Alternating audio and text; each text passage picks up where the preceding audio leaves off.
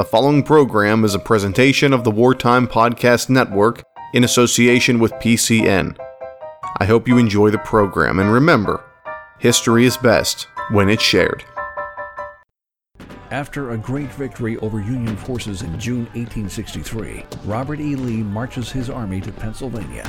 The advancing Confederates clash with General Meade's Union Army at Gettysburg, beginning the most famous battle of the Civil War.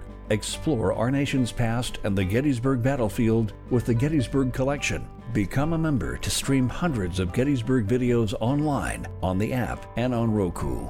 Learn more at gettysburgcollection.com.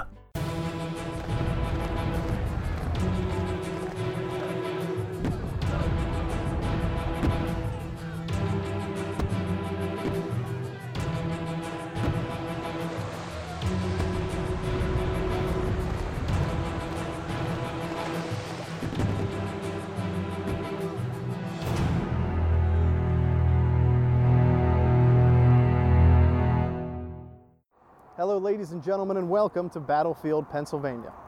Today we're on location in Hampton Township, Cumberland County. In June of 1863, Robert E. Lee's Army of Northern Virginia was bearing down on Harrisburg. When the Confederates first arrived at the west shore of the Susquehanna River, they engaged in a firefight with Union militia at a place called Sporting Hill. Although this event is often treated as a footnote in history, it was the northernmost action of the Gettysburg Campaign and the closest the Confederates would ever come to capturing the state capital. I'm your host, Brady Crytzer. Joining me today to discuss the skirmish at Sporting Hill is author Cooper Wingert and president of the Camp Curtin Historical Society, Jim Schmick. Gentlemen, thank you both for being here. Thank you. Cooper, I'd like to start with you. Tell us about your background with the Civil War. Well, thank you, Brady. Um, I began uh, researching uh, the Civil War shortly after a fifth grade field trip to Gettysburg. I've lived here in the Harrisburg area all my life, and then uh, I've even passed this barn for years growing up as a kid and really didn't know quite what it meant uh, in our history. And as I began reading books like Here Come the Rebels on the invasion of the West Shore and the Confederate approach to Harrisburg, it sparked an interest in me. And I began doing primary source research all across the country, um, mailing checks for photocopies to historical societies, um, and that combined to uh, create a uh, book I wrote called The Confederate Approach on Harrisburg. Um, so that's pretty much how I got started and uh, very passionate about this local history uh, right here. Jim? Uh, back in uh, when I was a little little guy, two years old, my dad would take me to Gettysburg, and growing up, continued to take me there because that's what he remembers as a kid. And seeing the big monuments, you know, it was just an impression on me and really got me hooked on the Civil War. But he never really taught me anything. You know, just went down there. So I wanted to teach my kids stuff, and I got really into it and uh, passionate about it. And uh, it's always been one of my favorites my whole life. Uh, back in 1990, uh, I helped lead an effort to get the Governor Curtin Monument restored in Harrisburg. It was uh, where the Dauphin County Agricultural Fairgrounds were uh, during the Civil War, the forerunner to the Pennsylvania State Farm Show. Of course, back then it would be present day Sixth and Woodbine. And out of that effort, we created the Camp Curtin Historical Society, and we're like the watchdogs of Central PA. We're here to help preserve Central PA's uh, Civil War history, and we're starting to put monuments and waysides up of the area to educate the public what happened around here. Because you got to look at the whole campaign, not just the three days at Gettysburg. And now you make your living, you own your own store. Yes. Yes, I've had that store now for uh, 15 years. I was an actual mail carrier, and I delivered mail in Camp Curtin for almost 40 years. But I've owned the store for 15. I just retired several years ago, but now I work there uh, part time. So it's neat. So tell us a little about the area we're in now. What was this place like in the 1860s? Um, Mechanicsburg had 2,000 people. And then Harrisburg had 14,000 people. Gettysburg had 2,400. So really, Mechanicsburg and Gettysburg was about close to the same size. Uh, the little village of Whitehall only had 12 houses. Now we call it Camp Hill, but it was called Whitehall during this time. Uh, the Church of God was founded here, so after the Civil War, Postmaster Bowman renames it Camp Hill because the Church of God camp up on a hill. Bridgeport, which is now Lemoyne, where the fortifications were built, only had about a dozen homes also. What was the state of the war in 1863? Well, For, for uh, the average observer, both today and in 1863, you would think the Confederacy was doing very well. Uh, and you have an old saying, don't judge a book by its cover, and that is exactly true here. The Confederacy is on the short side uh, as far as manpower goes, weaponry goes, ammunition, foodstuffs. They are literally struggling to feed their army and their wives and children back home who are left very desolate. This Union blockade that had been instituted uh, two years earlier is stifling southern ports.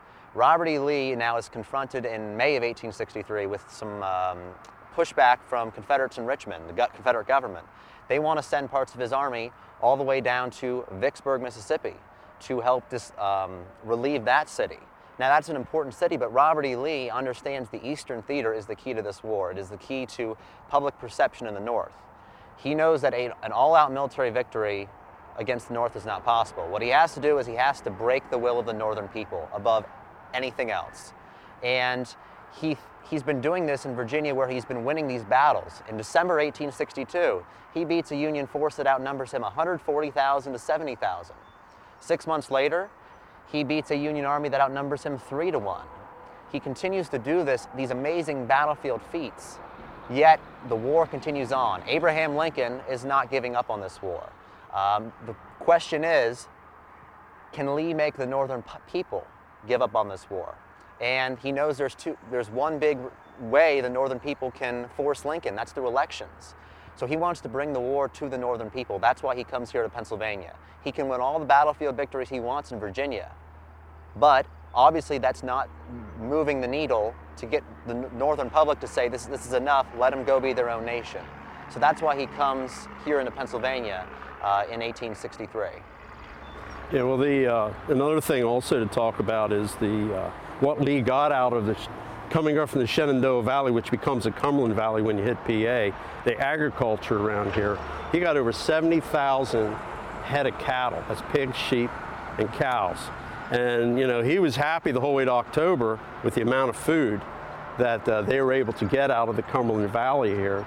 So you know, you got to think of that. You always got to be near water, and you got to clean out the farms. What was it about Pennsylvania for an invasion that was so attractive to Lee? Well, when you think about the northern states, obviously Pennsylvania, Maryland is not quite a full-fledged northern, you know, northern state with it has such so many divided loyalties at the time. Pennsylvania is the closest state that Lee can reach. And now you look at the cities in Pennsylvania. You have Pittsburgh, you have Philadelphia, you have Harrisburg, are the three major cities in southern Pennsylvania, the southern you know, spear of Pennsylvania, I should say. Pittsburgh and Philadelphia are a long haul for an army, uh, especially considering you have to keep your line of communications, you have to be able to feed 70,000 men, uh, countless thousands of horses, ammunition, communications with Richmond what city in Pennsylvania can he continue straight up, as Jim mentioned, through the valley to reach, and that is Harrisburg. You come up the, you come down the Shenandoah Valley, uh, through the Cumberland Valley, and you follow the Great Valley Road, what we now know as Route 11, to Harrisburg. And Harrisburg, maybe, maybe it's not Philadelphia, it's not Pittsburgh in size. Uh, it has about 14, 15,000 people as of 1860, but it is a capital. And there was one northern capital that fell, which was Frankfort, Kentucky. But again, Kentucky is one of those border states that has divided loyalties, uh, had two a uh, Confederate government and a Union government. Pennsylvania is the second largest state in the Union as, as, far as producing manpower for the war. Imagine if Harrisburg falls. And what Robert E. Lee understood, remember his goal, he has not one uh, physical goal. There's no geographic goal. His goal is the will of the northern people. Uh, people who say Robert E. Lee came here and he, the only thing on his mind was Gettysburg. He captured Gettysburg twice during the Gettysburg campaign. Didn't do him any good. And really, as he's coming up, Gettysburg has just as much significance to Robert E. Lee as Hagerstown or uh, Chambersburg or Taneytown or any really any small town of that general size up the valley. So Lee comes to Harrisburg understanding that um, this is the place where he can make that blow to the northern people's confidence. Imagine on the cover of Frank Leslie's illustrated newspaper or Harper's Weekly an engraving with the smoldering ruins of the capital of Harrisburg. That's what Robert E. Lee is going for. Was there any sense, because people didn't know where Lee was going, in either Pittsburgh or Philadelphia, that he may be coming there next? They, they sent uh, countless rounds of ammunition, countless supplies out to Pittsburgh. There were actually forts be, be, uh, being constructed out there. They sent most of the supplies and attention to Pittsburgh, uh, but ultimately that was really never in Robert E. Lee's playbook. He, it was, it was kind of unrealistic to think he could break his line of connection with 70,000 men and go out there. Uh, go Oh, ahead. sorry. Um, in uh, Jubal Early's memoirs after the war, and William Nelson Pendleton's, uh, Lee's chief of uh, artillery, they both said definitely Harrisburg uh, was a target. And, you know, Cooper alluded to Gettysburg being taken twice. And I, I think uh, the first, a lot of people don't realize that they came through, uh, what, about five days prior uh, when Ewell splits his corps, two thirds come up to here, but the other third, under Early, is going through Gettysburg and eventually ending up in York in the Wrightsville. Of course, the bridge is burnt there, and uh, the troops cannot cross. Uh, uh, Early wanted to stay on the east shore. He was ordered, he said, to go into Columbia, come back, burn the bridge, and head to Carlisle. But he said he was going to go over the bridge, stay over there in Columbia, burn it, and stay on Harrisburg's east shore. Well, the east shore of, of that area come up through basically Marietta, Middletown, into Harrisburg. Could you talk about the logistics of taking Harrisburg? It's a major railroad hub. Yes, and um, you have a number of railroads. You have the Cumberland Valley Railroad running out from Harrisburg down the valley. Uh, you have the Northern Central Railroad, which kind of wrapped up from Camp Curtin, wrapped around, um, and would go south down towards Baltimore. And then you also have the Pennsylvania Railroad, which is near the site of the current Rockville Bridge, which is a famous uh, bridge, not the same bridge, but the historic location of it, which was a major supply line to send troops and supplies out to the west. Um, Camp Curtin, as Jim, Jim will allude to, is one of the largest uh, training camps in the war. So logistically, not just because it's a capital, getting Harrisburg would be a major blow. Yeah, there was over 300,000 troops came through Harrisburg over the uh, four years of, of the war. It definitely was number one in the North, if uh, not the whole nation. Uh, now, back then, when you'd say uh, training camp, sometimes just here's your uniform, your guns, you're off. The guys never even were taught how to fire a weapon. It just depends on the emergency at the time. Could you talk a little more about Camp Curtin? It's not like the Civil War was completely away from Harrisburg before Lee came. No, what happened was five days after the surrender of Fort Sumter, Governor Curtin takes over the Dauphin County Agricultural Fairgrounds, which I say is like the forerunner of the Pennsylvania State Farm Show, which is a huge complex today. Where the farm show is today was a canal. The canals came through uh, and down along the, uh, the river on, on the east shore and then down through uh, Cameron Street and headed uh, uh, southeast. But um, Curtin was basically today, if it was still there, it'd be two blocks by six blocks. But then you had Hoffman's Woods where the out of state troops even camped. So uh, at certain times, there was more men in Camp Curtin than there were civilians in the city. And the mayors had a lot of problems over the, over the four years of the war where they had to finally get the army to help police the streets because the soldiers, you know, a lot of these guys are young, they're farmers, it was the first time they're away from home and they're sowing their wild oats and getting crazy. And uh, there was trouble on and off, and uh, the army had to start helping the police police the camp. But it closed down, um, which today would be Veterans Day. The 125th, the 150th anniversary of the closing of Camp Curtin is November 11th of 2015, and it is our organization's 25th year since its founding, also uh, this year. Now, the, the, the event we're talking about today is a relatively small affair compared to Gettysburg Sure. or Fredericksburg, but there's some big characters involved. We talk about Darius Couch. Um, Darius was actually head of the Second Corps at Chancellorsville. And um, after that battle was over, and uh, he told Lincoln, "I'm out of here. You know, I gotta, you gotta give me something else." So Lincoln creates the Department of Susquehanna, and Couch is brought in uh, to start checking out the fortifications and adding fortifications. Uh, there was uh, two forts built on the west, Harrisburg's west shore, and that was Fort Washington, which was already started. And then when Couch got here, uh, some of the soldiers that were already on the ground let Couch know that, uh, hey, there's ground here a little bit higher west of this fort. We really should be building here also. So uh, they got that done too. And they had um, the civilians come over from Harrisburg, probably about uh, thousands at, at one time. But they're all office workers and they're used to being in offices and not the heavy work. So the next day, a lot of them weren't coming back to help the fortifications that were being built in the middle of June.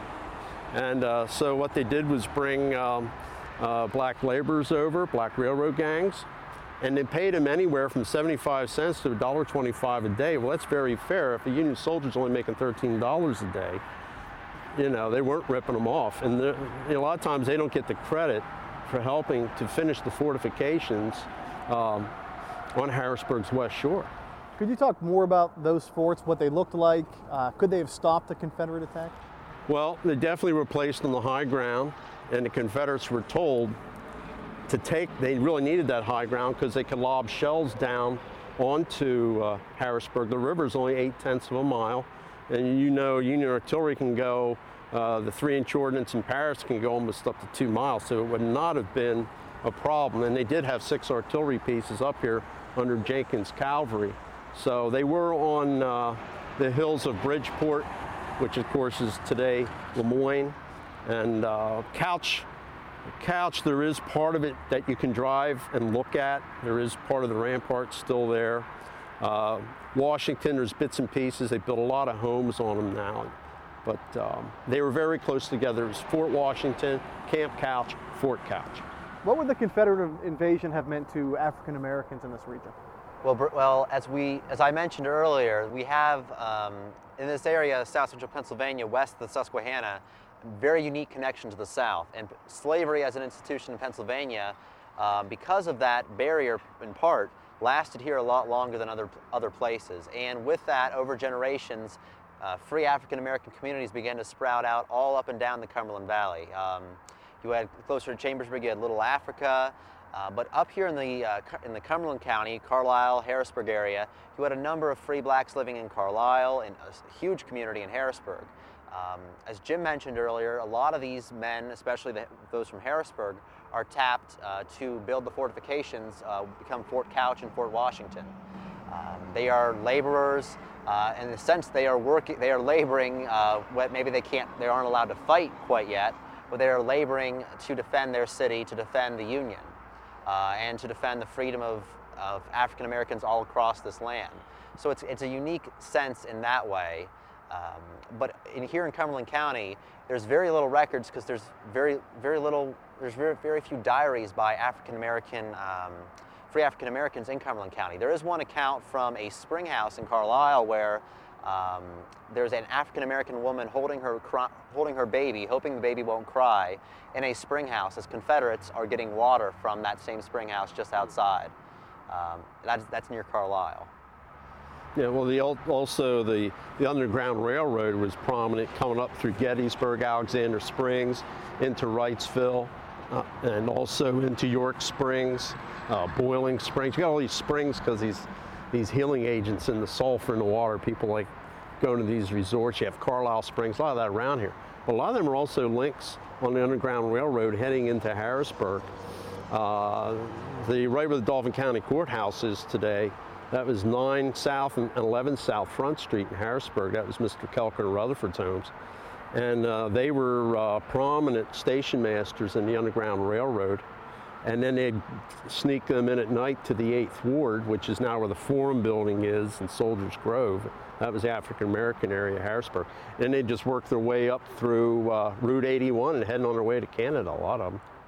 Confederates kidnapped African Americans? Oh, yes. Oh, yes. Uh, you know, General Jenkins definitely, um, he was no prince, you know, and uh, he was uh, taking some uh, free blacks coming up in, on its way to Mechanicsburg and uh, shipping them down south. Uh, so that definitely has to be talked about, but it's part of the history and it can't be ignored. Now you mentioned Albert Gallatin Jenkins. He's going to play a major role in the event we're talking about, oh, yes. Sporting Hill. Who is he? Tell us about his background. Um, he was uh, 32 years at the time when he came into this area. His beard went down to his belt. Had one of the longest beards in the Confederacy. He was a Harvard graduate and is a United States congressman. And uh, he had a plantation near Green Bottom, which is in present-day West Virginia, and it's near Charleston in that area. And uh, recently I was looking uh, that uh, it's just put on the National Register for Historic Preservation, and they're going to look to uh, build a plantation there and teach people what it was like during the times of the Civil War. So that's, that's interesting.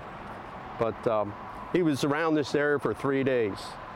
Three days. He was in charge of anywhere from 11 to 1,200 troops. It's hard to really nail it down because of raiding parties and guys being sent to other places. But that's basically the amount of men that was under him.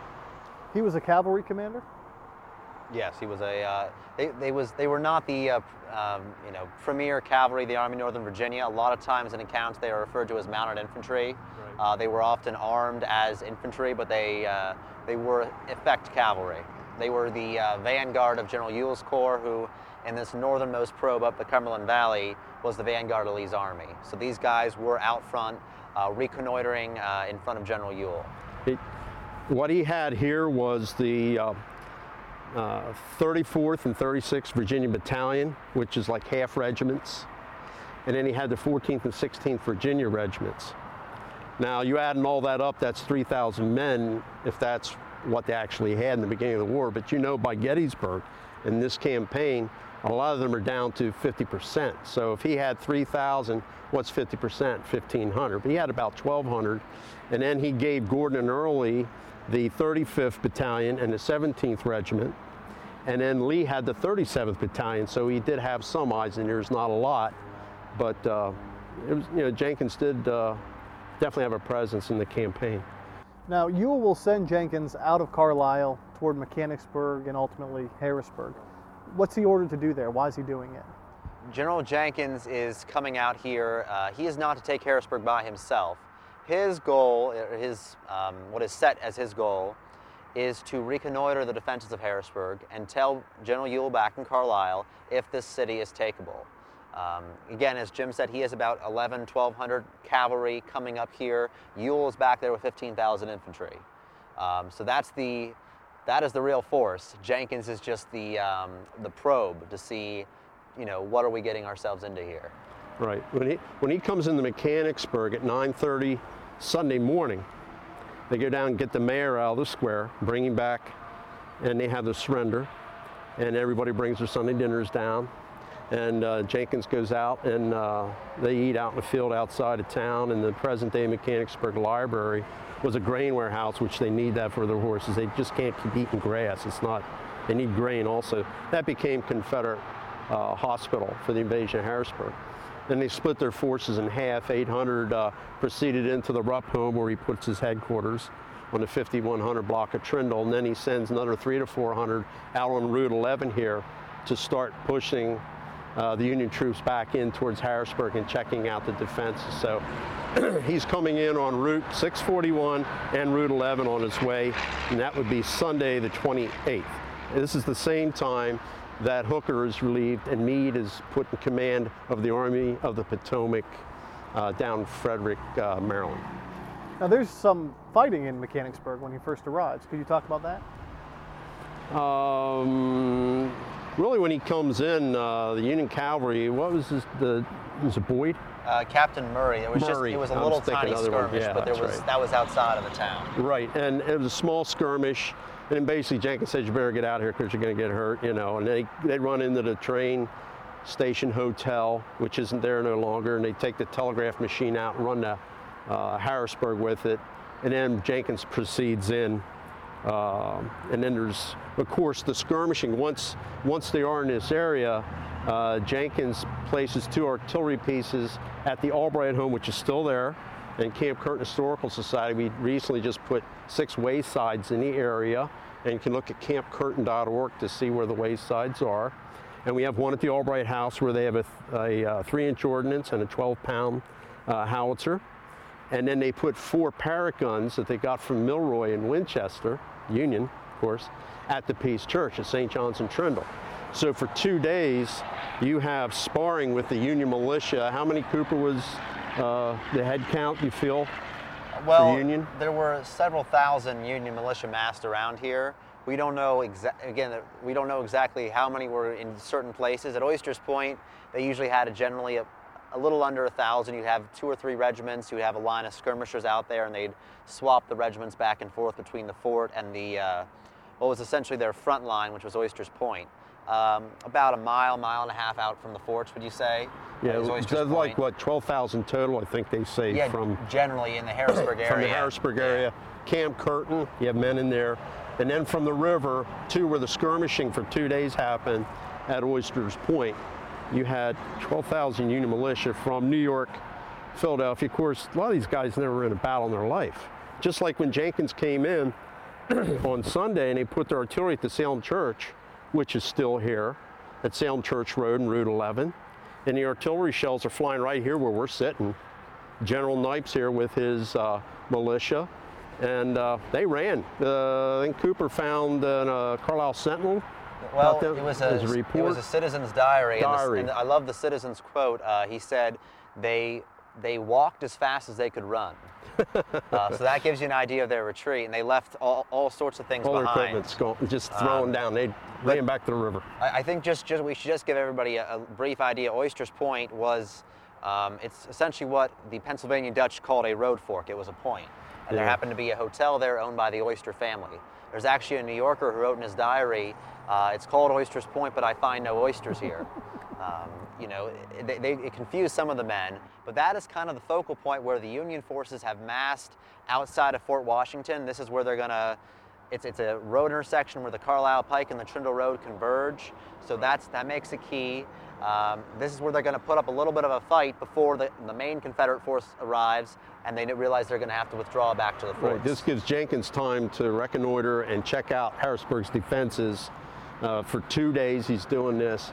Now, the Oyster Point Hotel, if people look GPS and all that, it's ru- roughly about the 3,000 block of Market, and it's four miles from the river. Okay. So they got as close as 28th and Market, which back then was called Limekiln Lane, not 28th Street. And if you, it's basically an alley. If you go there today, there's a very old barn in that alley. And I'd love to research that to see if that's, because it looks 1860s. And the Confederate skirmishers were lined up on that, in that alley, shooting at Union troops around 2602 Market, which is there. That's Postmaster Bowman's home. And he's up in the attic and he hears the bullets pinging off the side of the home while him and his family's in there. Later, one of the Confederates that were wounded at the skirmishing, they had a barn in the back of the Albright, of the uh, Bowman home. And uh, they had a, amputated his leg. Bowman's brother was a doctor, and he said he never saw a Confederate not even flinch. Anyone, I'm sorry, never flinch while getting an amputation done. He was just amazed at that. We've been talking about militia. And I think that's important we set that aside. Yep. Tell us about uh, a militia and what separates it from the regular army. But what happens is you have, before the war, the United States regular army. Um, you just call it the United States Army. That is the regular, uh, not peacetime force that is out there. At the beginning of the Civil War, there's all sorts of figures, but it's usually about 16,000 men in the U.S. Army. Obviously, that's not enough to fight a war against the Confederacy, and they- they're spread out on outposts all over the American West. So that's when they begin recruiting the volunteer army. Um, the volunteer army is pretty much you have you know the 71st Pennsylvania, all those regiments, the 20th Maine. Those are volunteer units, and they usually have volunteer in their title. Uh, Pennsylvania had an organized militia system before the war. However, that was we use the term organized uh, loosely. It had 20 divisions on paper. It was more of a social club. You'd get you you know you'd go fire at a tree, and you'd go to the bar and you'd give toast until you were uh, uh, drunk out of your mind. That was the Pennsylvania militia system in the decades leading up to the Civil War. Most of those men who were already active in a semi quasi military organization by uh, 1861, when Lincoln calls for volunteers, they enlist in a volunteer unit. They're one of the they're usually the first people to do that. So come 1863, when Joe Hooker is back in uh, Virginia with the Army of the Potomac, Lee gets a head start. Who is going to defend Pennsylvania? There's no militia system left. So in the end, uh, the New York State National Guard, which is an organized system, they're not well they're not well trained or experienced, but they're organized uh, more than on just on paper. They come from New York, uh, principally down here to Pennsylvania.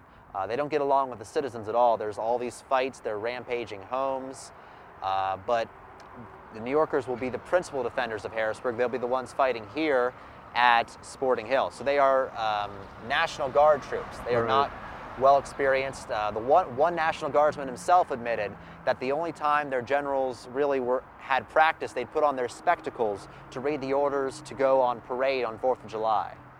Um, you have some Pennsylvania militia supplementing this force, but it is not, they do not come in uh, till very late. There are some bungled calls by Governor Curtin, uh, and some men fear they're going to be trapped in serving for the entire war. So most of the Pennsylvanians don't come out till after June 26th. So you have a few, few Pennsylvania regiments at Oysters Point. You'll have a Pennsylvania battery here at Sporting Hill, but the majority of the troops here in this area, when the Confederates are here, are New York National Guardsmen. One of the one of the neat stories with the uh, a lot of the New York troops were very upset to see all the young Pennsylvania boys not enlisted yet. But then when the Confederates saw all the Pennsylvania boys not enlisted, they go, oh my gosh, we're in trouble. Look at all these massive barns, all this industry. All these young guys didn't even enlist yet.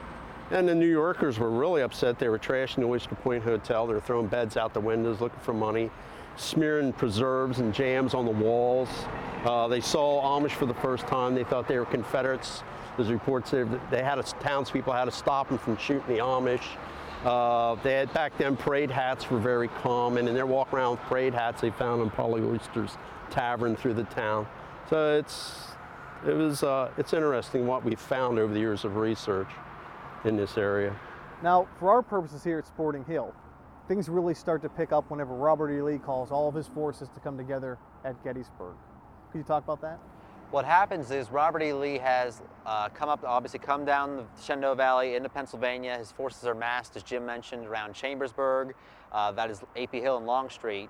Uh, Ewell is stretched out to uh, York, York Wrightsville area as, with Early, and the rest of his corps, obviously, as we are talking about, is here in Carlisle, uh, the Carlisle Mechanicsburg area.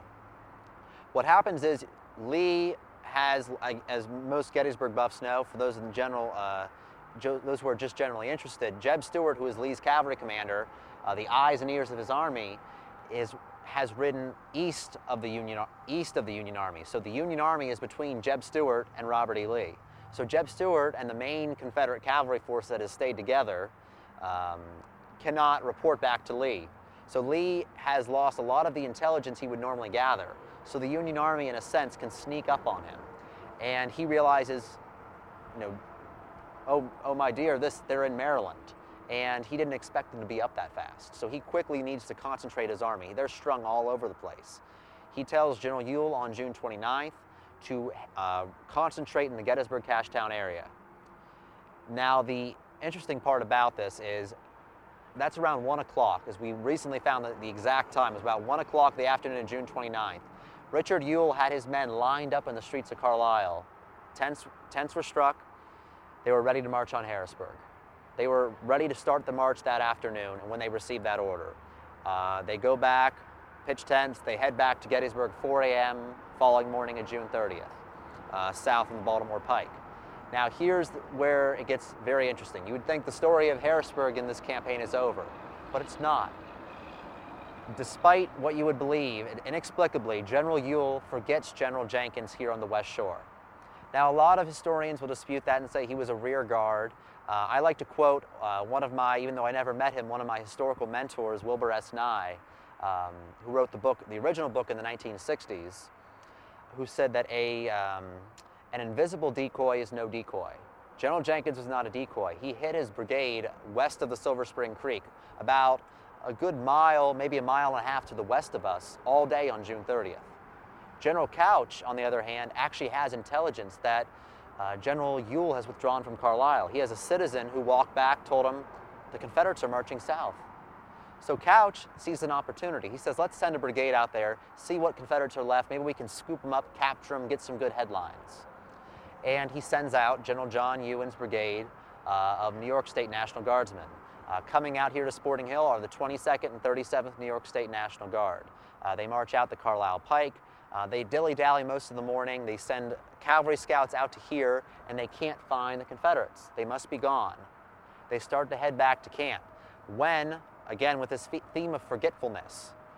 General, um, excuse me, the cavalry scouts for General Ewen run into Confederate scouts just to our uh, west and the little tree line over there, uh, and there's a little bit of a, a, skirmish here.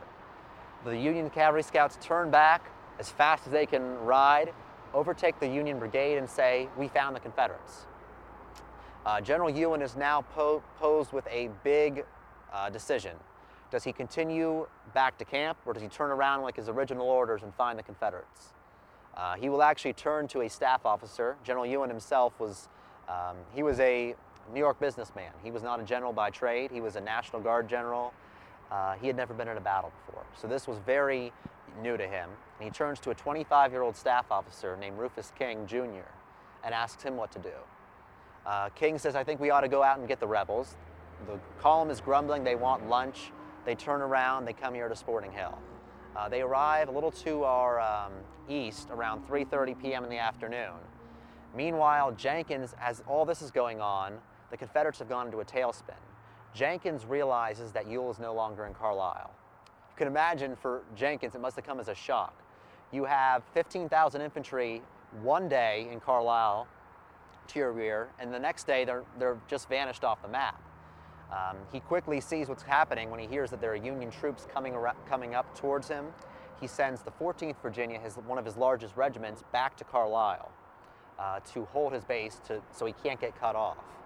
Uh, he then uh, sends about 300 men, give or take a few, out to this site here, Sporting Hill. He tells uh, Lieutenant Colonel Vincent Witcher, a commander of the 34th Virginia Cavalry Battalion, to quote, hold at all hazards. Jenkins believes that Couch's entire force is coming out to get him. So how would you feel if you're Vincent Witcher? Your commander gives you 300 men, go out there, uh, hold at all hazards. I think there's 10,000 men coming at you. um, and this goes into the thing where we, we understand that Jenkins was not retreating. He was waiting for Ewell to come up because he had his forces spread out all over the area. Um, one thing that we uh, investigated, uh, State Archives, a couple years ago, is I went and looked at the damage claims of residents, and they spiked dramatically on June 30th, which tells us that the Confederates aren't preparing for withdrawal. Right. They're not in camp. Right. They're out scavenging the farms. Um, anything you want to add, Jim?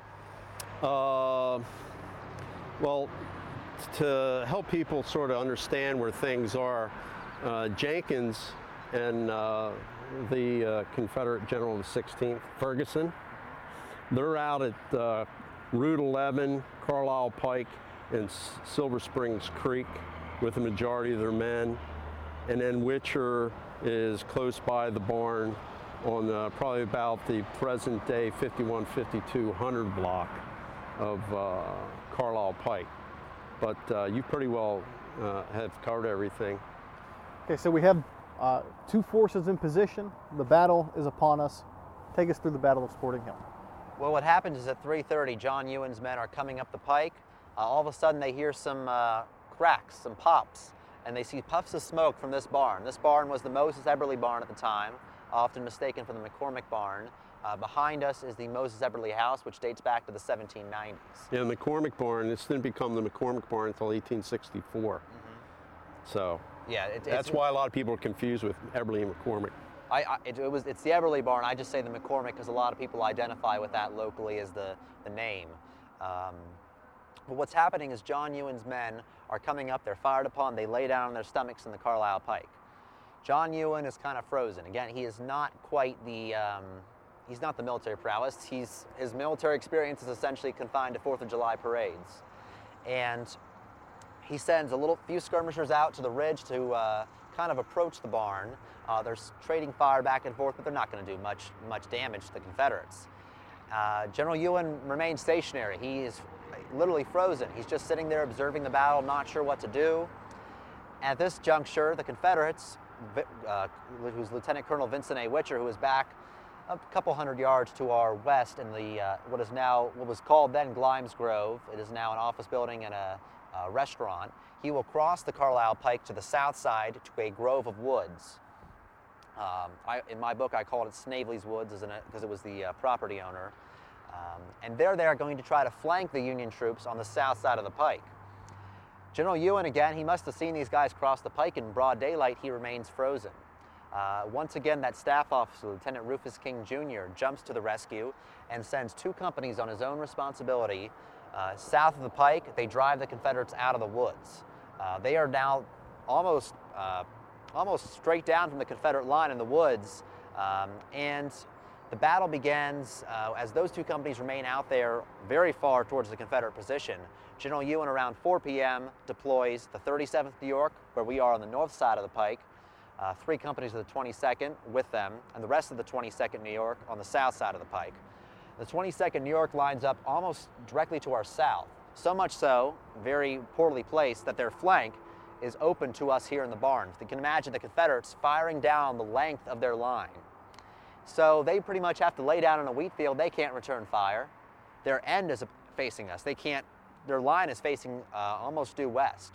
So it is very difficult for them. They are pinned down. Uh, meanwhile, to uh, uh straight from the barn here, you have the 37th New York and the three companies of the 22nd, by far the largest Union force in the field. They began approaching, uh, but the barn at the time obviously had an upper, wooden upper structure. The Confederates are up there. They can see the movements of these forces before they crest the ridge in front of us. So as the Union soldiers crest the ridge about 260, 300 yards uh, away from us, they already know they're coming and they open up a volley on the force. They strike a lieutenant in the neck, they even strike a drummer boy in the calf. Uh, but these Union forces are pinned down. Uh, the 37th New York becomes very frightened. They have never been in a battle before. Most of these men, I should say. Uh, and eventually, General Ewen will actually try to uh, get a company of the 22nd to use bayonets to force their own men down to the bottom of the ridge. Uh, but they will go on their own. Hearing this threat, they will go on their own. So this kind of battle is in this little stalemate. Uh, then Lieutenant Colonel Witcher uh, opens a surprise. He has two guns back in Glimes Grove and he starts firing artillery. The Union soldiers aren't quite sure what to think of this and they are running scared. Uh, uh the companies of the 22nd that are up here on this side of the pike dart to the south side. They begin shooting over there at where the two companies of the 22nd who are far out in advance of the rest of the uh, Union forces are. Uh, there was a group of cavalry over there who skedaddle back to the Carlisle, uh, back to what is now Sporting Hill Road, will not be seen for the rest of the battle.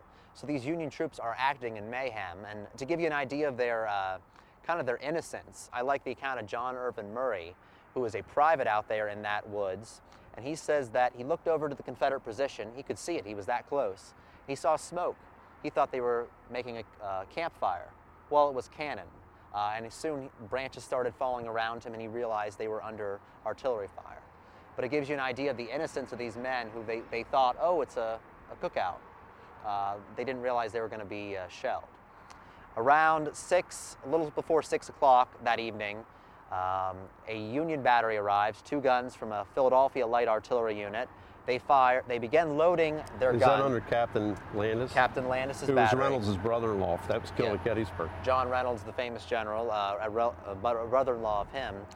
Uh, Landis' battery come out here, and the first gun unlimbers a couple hundred yards uh, diagonal from us.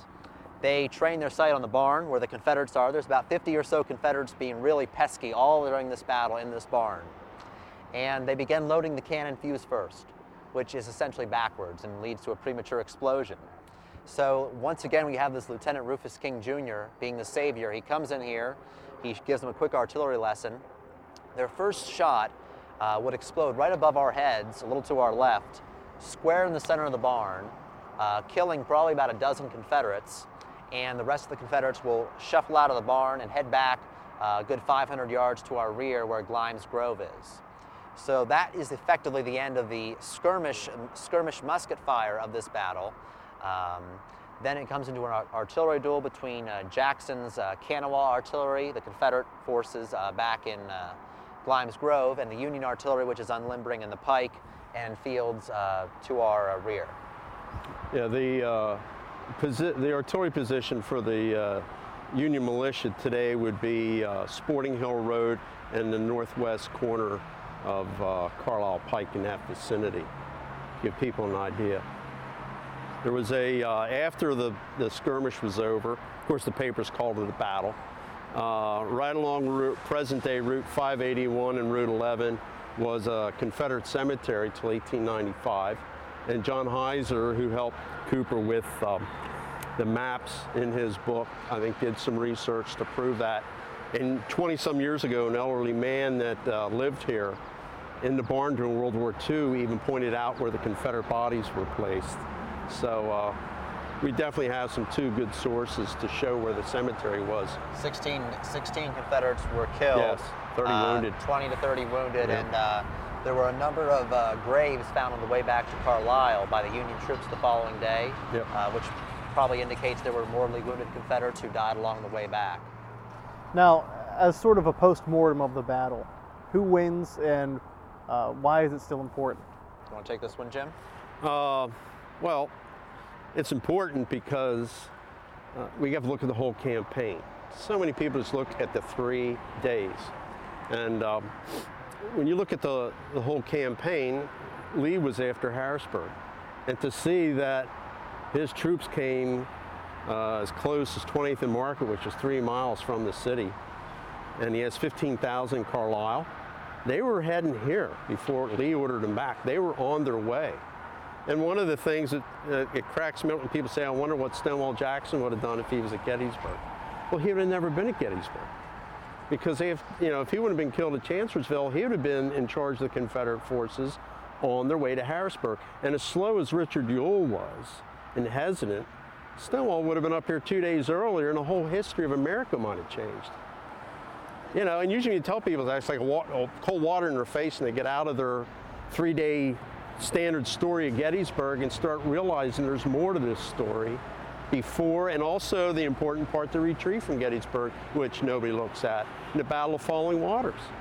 And it's also important to remember that wh- where we are right now is the northernmost engagement of the Gettysburg campaign. This is as far north as you have actual fighting uh, during this campaign. If visitors wanted to see remnants of the skirmish at Sporting Hill, what could they see today? Well, uh, in this area, we have the actual barn, but it is private property. We must respect that. It's very uh, well maintained, controlled private property located along uh, just off Route 11 in Hampton Township. Um, so it's tough actually getting right on the site. Now, there is other things. There's part of Fort uh, Couch. We have a beautiful monument there. It's a big 12 by 6 foot uh, black stone monument people can see. Uh, there is the Peace Church, the Salem Church, the Albright House, uh, the uh, present day library in Mechanicsburg, uh, which is hospital. The, a lot of the artillery positions, the buildings are still here. And um, there is uh, part of uh, Fort Couch, not really all that much, but they can see that too. Um, also, when you go up Slate Hill, at the top of St. John's Road on Lisburn, there's an old barn where Jenkins and 60 of his men went behind that barn to overlook the fortifications of Harrisburg and its west shore while the skirmishing at Oyster's Point was going on Sunday and Monday. So that barn is still there also. there is uh, brochures, the Cumberland Valley Visitors Bureau, which I helped design, uh, showing where all these positions are. It's called the West, it's the West Shore Invasion brochure. So if you look up Cumberland Valley Visitors Bureau, I'm sure they would love to mail you those. And also I have them uh, at my store and I can show you where the waysides and monuments are uh, to help you. It's definitely, you could kill a good afternoon around here. Plus you got the National Civil War Museum to visit. So you got a day easily. On that note, I'd like to thank my guests, Cooper Wingert and Jim Schmick, for joining us today. As always, if you have questions about today's episode or recommendations for future episodes of Battlefield Pennsylvania, please visit our website at pcntv.com. For everybody here at Battlefield Pennsylvania, I'm Brady Crytzer saying so long.